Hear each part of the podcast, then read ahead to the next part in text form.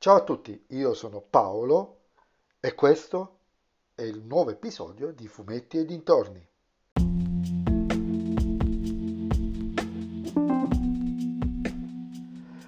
In questo episodio del podcast vi parlerò del film Venom, la furia di Carnage, con la regia di Andy Serkis, con Tom Hardy, Woody Harrelson, Naomi Harris, prodotto da Sony Pictures Entertainment e Marvel Pictures. L'ho visto al cinema.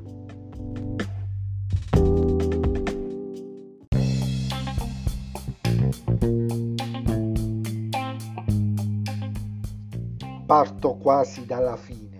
Mi sono divertito. Che poi è il motivo principale per cui io voglio vedere un film o una serie tv. Attenzione, divertirsi non significa necessariamente ridere anche in maniera sguaiata. Troppi confondono la cosa ma in questo caso le due cose sono molto vicine. Infatti in questo film il rapporto Venom-Eddie Brock è decisamente spassoso, fatto di una serie di gag a volte verbali, a volte slapstick, che sono riusciti a far ridere tutta la sala, me compreso. E comunque il rapporto tra i due è reso benissimo è meno banale di quello che a prima vista possa sembrare. Ora, lo so che direte che quello non è Venom, o perlomeno il Venom che vorreste, ma sicuramente è più interessante rispetto al Venom di Remy. Ed è sbagliato, oltre che con un po' di puzza sotto il naso a volte, giudicare in questo modo un film rispetto alla controparte fumettistica tanto più se parliamo di fumetto seriale e non di miniserie o graphic novel, dove gli eventi sono genericamente chiusi, i personaggi spesso definiti per quella pubblicazione e basta. In questo caso si tratta di personaggi che hanno ottimisticamente almeno 20 anni di vita editoriale e pensare che debbano andare paro paro su un altro media senza possibilità di adattamento è fondamentalmente sbagliato.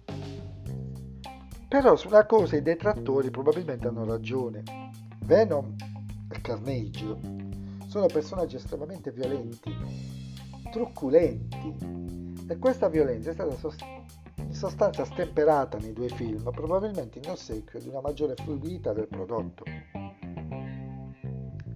Certo, Deadpool e Logan ci dicono che non è, non è necessariamente così, ma la Fox all'epoca ha preferito rischiare, la Sony evidentemente no. E comunque gli incassi al momento non gli stanno dando così torto sulle loro scelte. Detto ciò, il film è decisamente migliore rispetto al primo, dove in genere si perde molto tempo per la genesi del personaggio, grazie anche al cattivo che è molto meno anonimo rispetto a quello del precedente. Il problema è che probabilmente poteva essere anche più spinto come personaggio, visto che nei fumetti Cretius Cassidy è un sociopatico con tutte le lettere maiuscole, non solo la S, mentre qui questo è molto sfumato.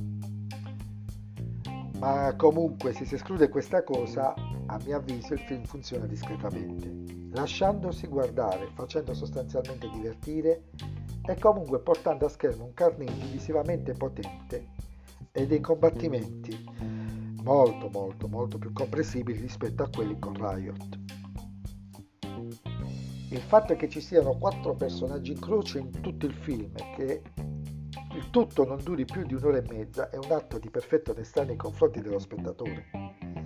Spesso costretto a sorbirsi due ore e passa di film con magari dei rallentamenti di ritmo perché in realtà il regista o gli autori devono o vogliono fare minutaggio ma non sanno che cosa metterci. Due parole anche su Tom Hardy, o meglio sulla sua recitazione. Sembra una recitazione scocciata, del tipo Madonna devo fare questo film di cacca, giriamo subito che voglio andare a fare la seconda stagione di Tabù però secondo me è una recitazione voluta, anche perché andando a leggere i titoli di coda, oltre ad essere uno dei produttori, credo che abbia anche contribuito alla stesura della storia. Oh, se non ci crede lui nel film, chi ci deve credere? Che poi, che ci piaccia o no come recita, è un altro legittimissimo discorso. E queste sono le mie considerazioni sul film. Io vi consiglio di andarlo a vedere. Se vi è piaciuto il primo, non vi dispiacerà assolutamente questo. Se non vi è piaciuto il primo, non lo so, comunque è un film diverso dagli altri della Marvel o anche solo della Fox e si fa ben vedere, si fa guardare. Il mio consiglio è, se avete un'ora e mezza, anche il mercoledì quando costa meno, and- provate ad andarci. E ora, prima di iniziare la zona spoiler sulla scena post credit, vi ricordo che potete sempre seguirmi su Instagram e cominciate a suggerire il mio podcast ai vostri amici se vi piace. Ci vediamo dopo l'allarme spoiler.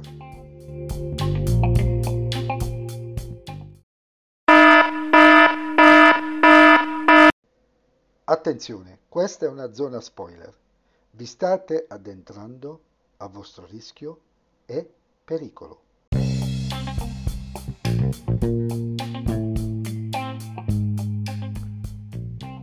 La scena finale mi ha fatto saltare dal sedile della macchina.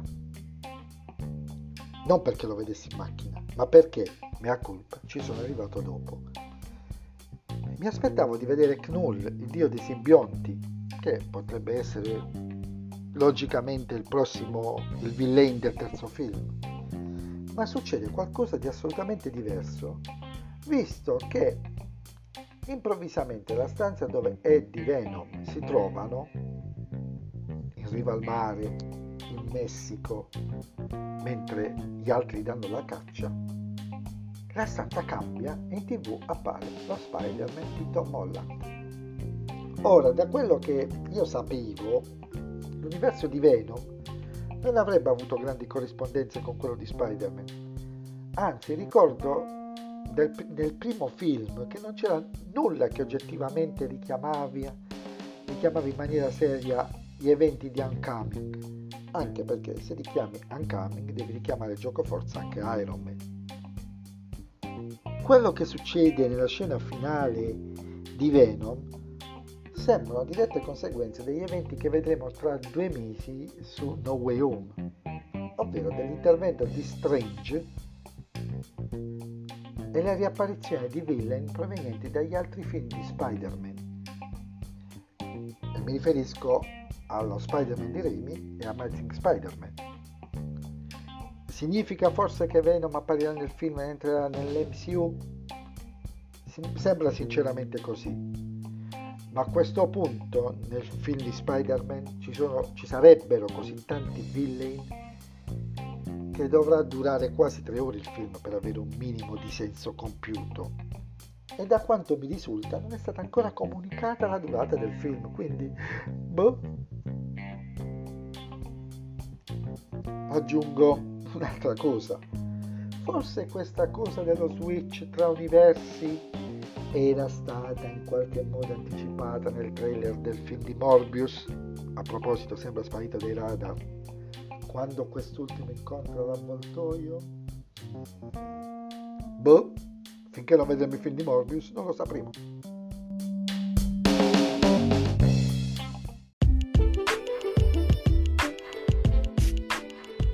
E anche questo bello lungo episodio del podcast è terminato, ci sentiamo nel prossimo episodio, potete sempre seguirmi su Instagram nella pagina fumetti e dintorni e se vi piace il mio podcast, sempre quello, suggeritelo ai vostri amici, se non vi piace il mio podcast, allora suggeritelo a chi non sopportate. Ciao a tutti!